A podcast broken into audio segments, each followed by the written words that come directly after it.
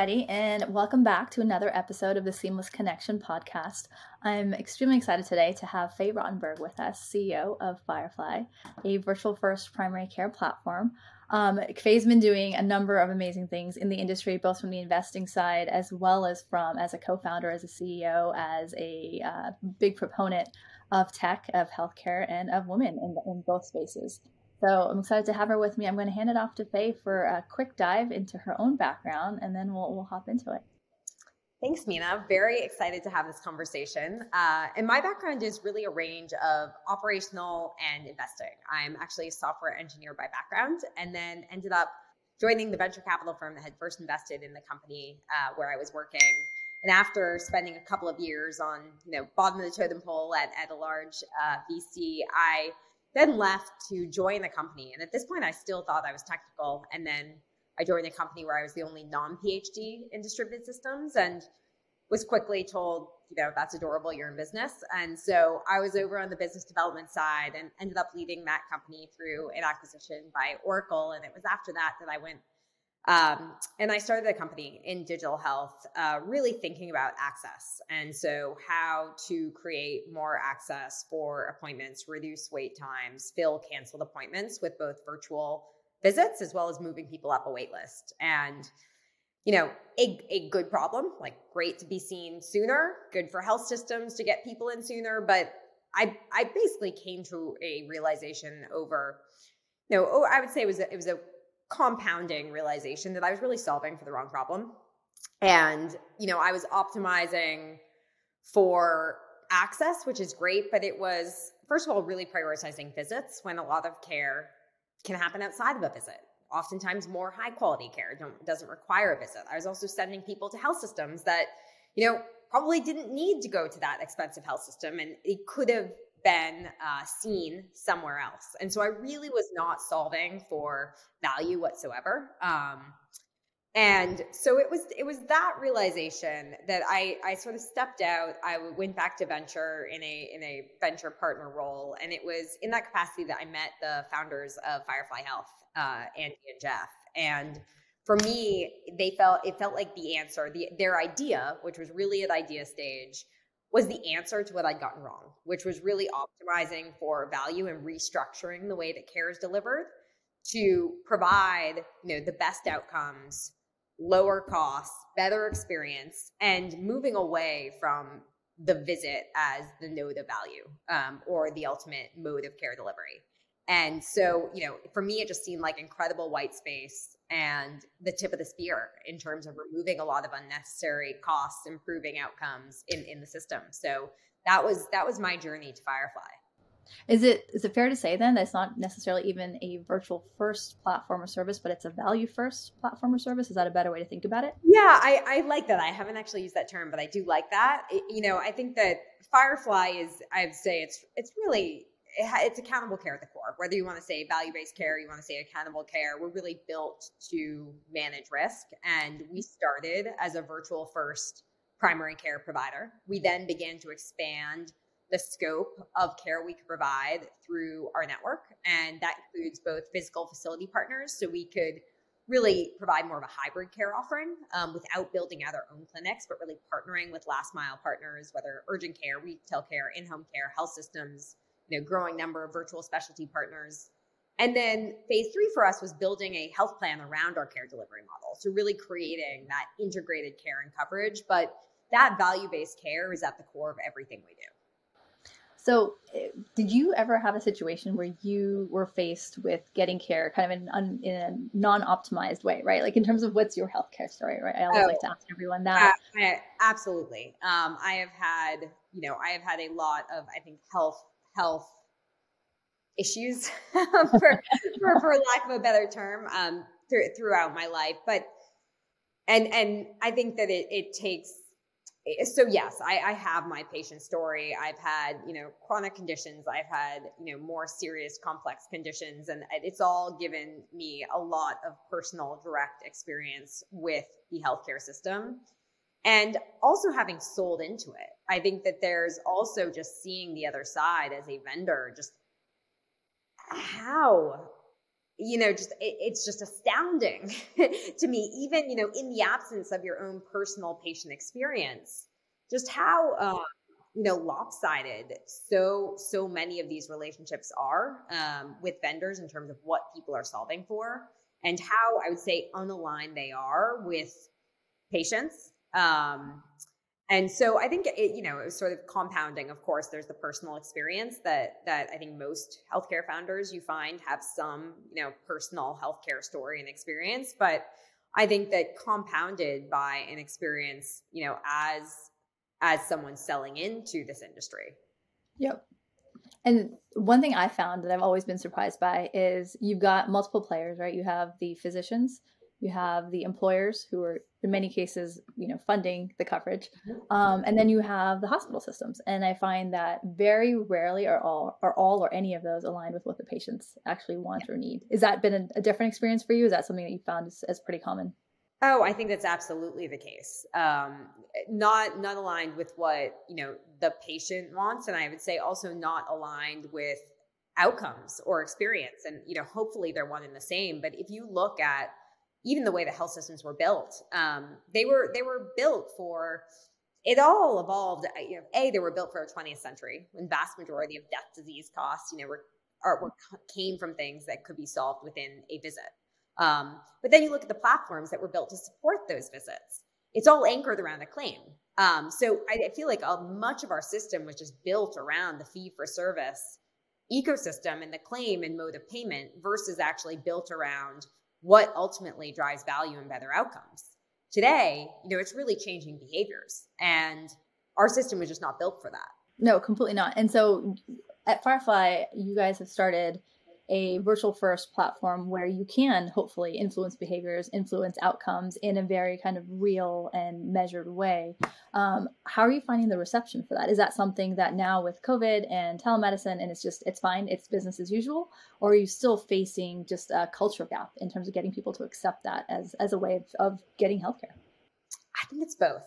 Um, so in some ways, the pandemic pulled us forward at least a decade in terms of acceptance and recognition that really high quality care can be delivered virtually. On the other hand, there's still a lot of inertia and a lot of incumbents and a lot of people used to, you know, receiving care, receiving plans in a certain way. Um, so I think it is both. You know, I, I, I often think about there's a Monty Python sketch about a bureaucrat who's at the wrong window and he's going to get you know he's coming back to to try and get his car fixed and then he goes back to the window and says hello know i'm trying to get my car fixed. And they ask for his information and his name and they say sorry you need to go to the next window. And he walks over to the next window and it's the same person saying hello what is your name? What would you like? And the individual in monty python john cleese basically says they repeats his name his information. They said oh no not this window. It's actually the next window. And he kind of shuffles over two steps. It's the same person asks the same information says nope not this window. And you know, th- this that is that is not unlike the experience that all employees experience in healthcare. Um, there's the primary care window, there's the specialist window, there's the insurance window, there's the member services window, and at each window, there's you know, there's you basically just have to start from scratch. And you know, part of what Firefly aims to do is to really change that. You know, so first, our care model is at the core and really does provide that longitudinal relationship um, across all of these aspects. So from primary care to behavioral health care to specialty care navigation to the health plan. It's, you know, one point of contact, one team, the same team that knows you. And it is through, I think, that knowledge and relationship that we're really building trust. Um, and members are engaging with us 45 times a year. And so, you know, I think that we're trying to break down those silos. And I think that that is definitely um, well received today. Um, I think we're at a point where there's a lot of point solution fatigue. And so the ability to actually have a single point of contact that can serve up, you know, a patient to the appropriate solution at the appropriate point in time versus leaving an individual, you know, to have to navigate the sea of solutions, which they end up not navigating and not utilizing. Um, I think that, you know, now there is a lot more receptivity to that. We're also at a point where employers for the first time are, are facing what I expect to be double digit trend increases. Most benefits leaders have never experienced that throughout their career. And so people are willing to make choices that they were not a few years ago. And so willing to make choices that really do prioritize, you know, reducing costs or at least containing their benefits costs without eroding the employee benefits experience. And so that has certainly been a tailwind for Firefly. So on the one hand, you have more acceptance of virtual care. On the other hand, you have, you know, really escalating um, uh, uh, price um, and and trend increases for employers, and those two things together um, have certainly been in our favor. So there's a lot of businesses in the country that are fall into that small, you know, small medium sized business category. So it makes a lot of sense. It's probably a lot easier for a large company to implement this. But if it's a smaller company, maybe even someone like Amplify, yeah. 30 employees, right, give or yeah. take. Um, is there a scale and a size at which virtual first care makes more or less sense uh, versus, you know, sticking with the traditional healthcare yeah. maybe piecing it on on the side? How, how should employers think about it from their view?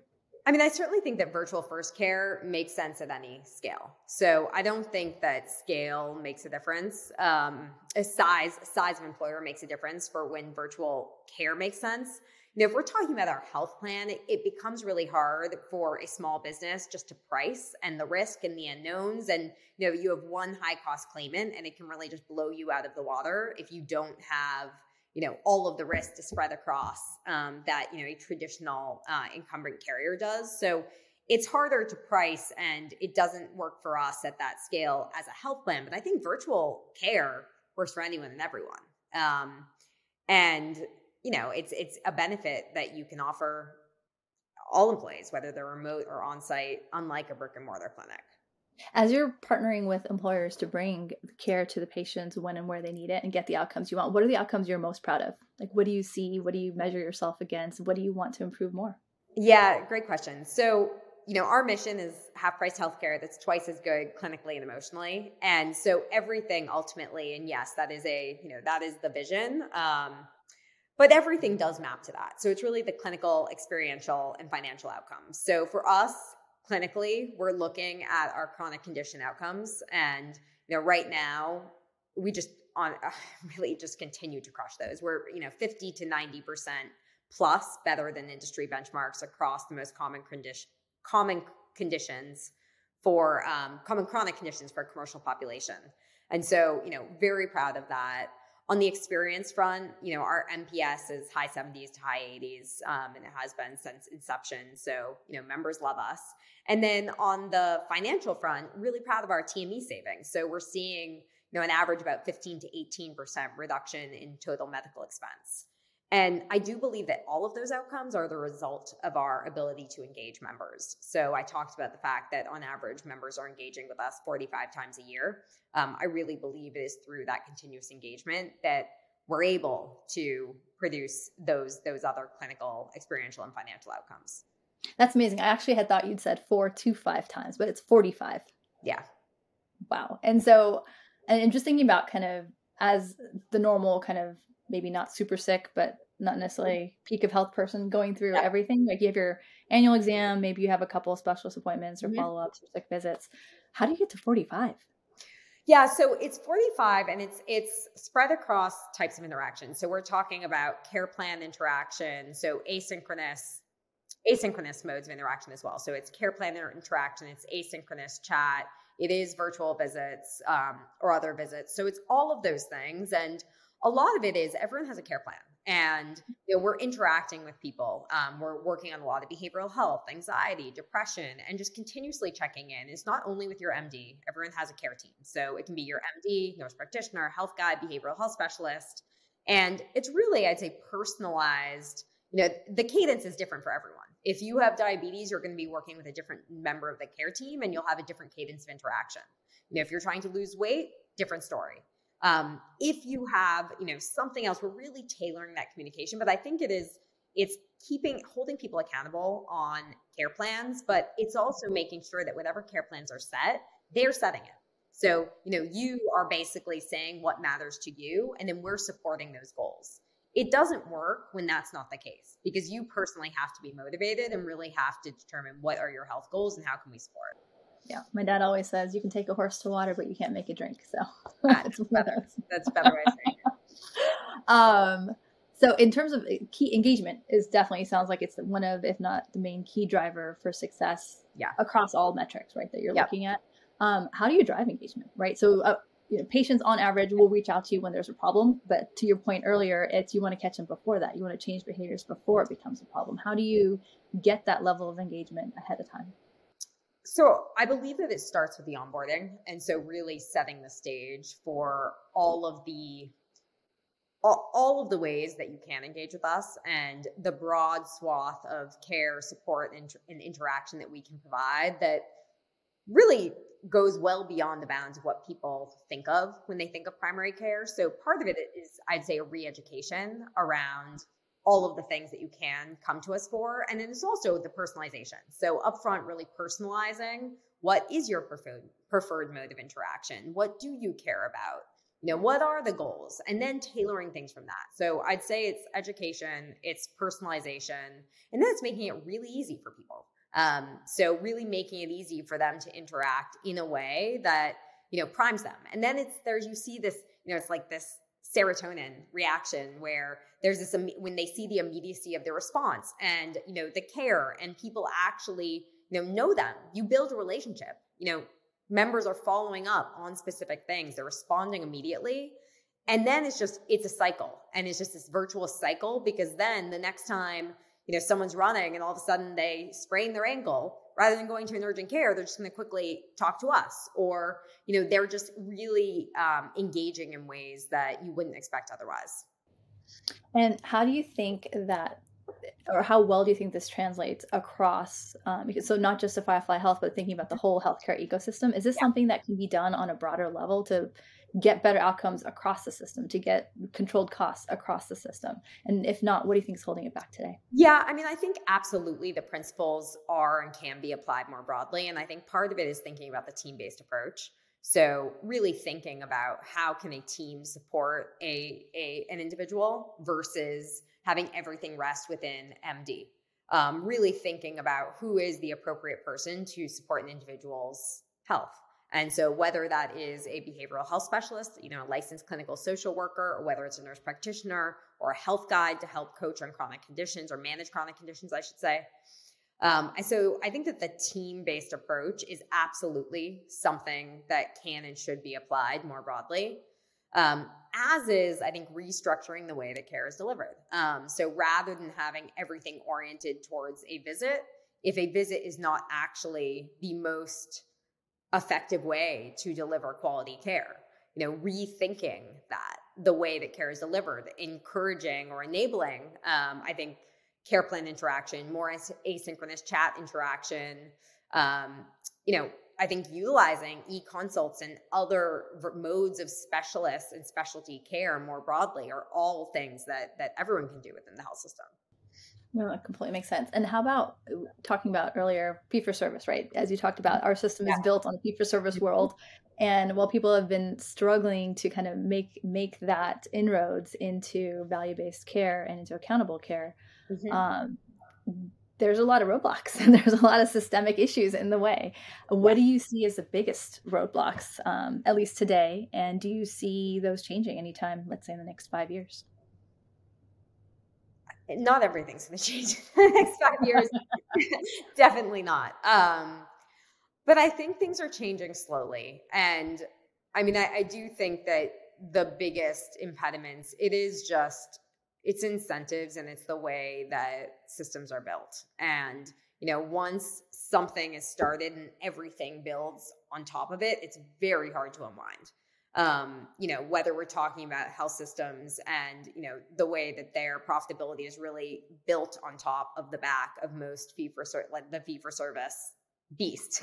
um, if you're talking about, you know, all of the EHRs for the most part, except for some, some new entrants, um, are really built on the back of fee for service models. So it means completely re-engineering that. And so I think what's interesting is you're seeing like a lot of the activity originally that was on the fringes, you know, whether we're starting with ACOs or other models, they're beginning to to become more central. Um, I do not think everything's going to change in five years. I also think that it's probably been naive, you know, of, of myself, of others, of, of many people to to say all of a sudden, you know, it is like I do think we're we are moving to value, but that doesn't mean that everyone is going to move to value. You know, the phrase, you know, the future is here, it's just not evenly distributed. Um, it's that. And I don't think that anyone, well, most people, even if they are value based care, it's still not 100% value based care. And there's a lot of shades of value.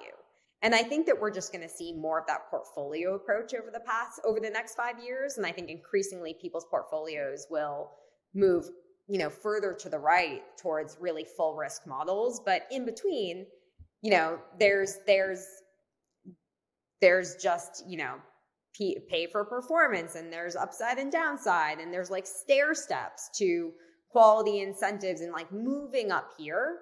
Um, and i think that that portfolio will increase. I certainly don't think that we're we're, we're going to get there fully in five years.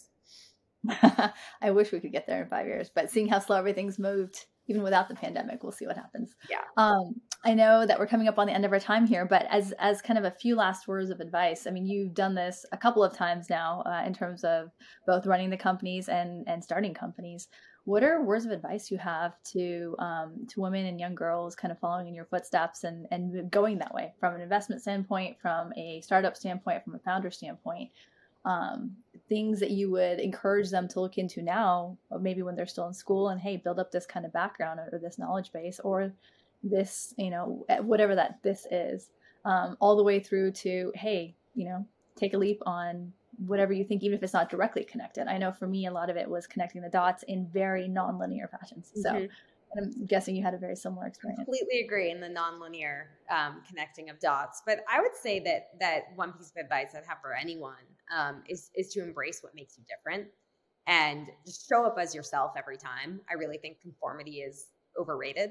Um, and in the end, it's your core differentiation that or core differentiators that add value to any interaction, relationship, transaction, really make you indispensable and give you unique insights that you can apply um, to whatever it is, whether you're starting or working at a company or investing in companies. I would say leverage what makes you different and you know consider transforming your differences into unique assets and then amplifying them consistently and intentionally whether it's whatever personal experiences or background or you know a, a different way that you approach problems um, i think that that's probably my my number one um, piece of advice and then I think, you know, two others is don't make assumptions. Um, don't assume you'll be treated differently. Um, building on the last one, so embrace what makes you different, but then don't assume that you'll be treated differently. Um, I think don't assume.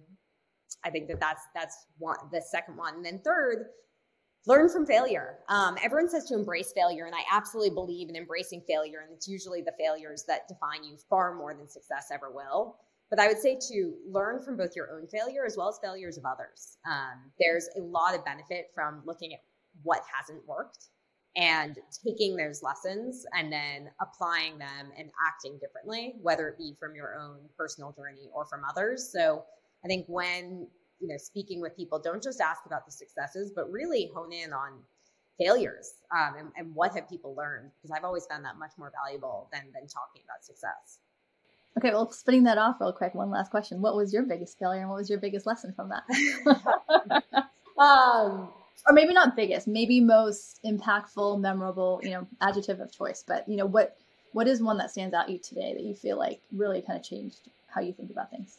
I mean, I think there's there's two. I think one, I don't know if it's a failure, but I think that I I I think a lot about the people that I I work with and founder relationships, and I think that that I I've learned a lot, um, and and things that you know I would do differently, choose differently, and I think that that is that has been certainly an area of of learning for me. And then also, I think you know I talked about one of the reasons I came to Firefly was sort of recognizing that I thought that I was approaching approaching, you know, or, or providing the wrong approach um, in my previous company. And for me, it was a failing in actually addressing what really mattered. And I was really solving for convenience and access versus value. And that's sort of a meta thing. And I, I don't, you know, I don't know if it, I'd call it a failure, but certainly elements of, of not not really taking into account the broader ecosystem and what really ultimately mattered.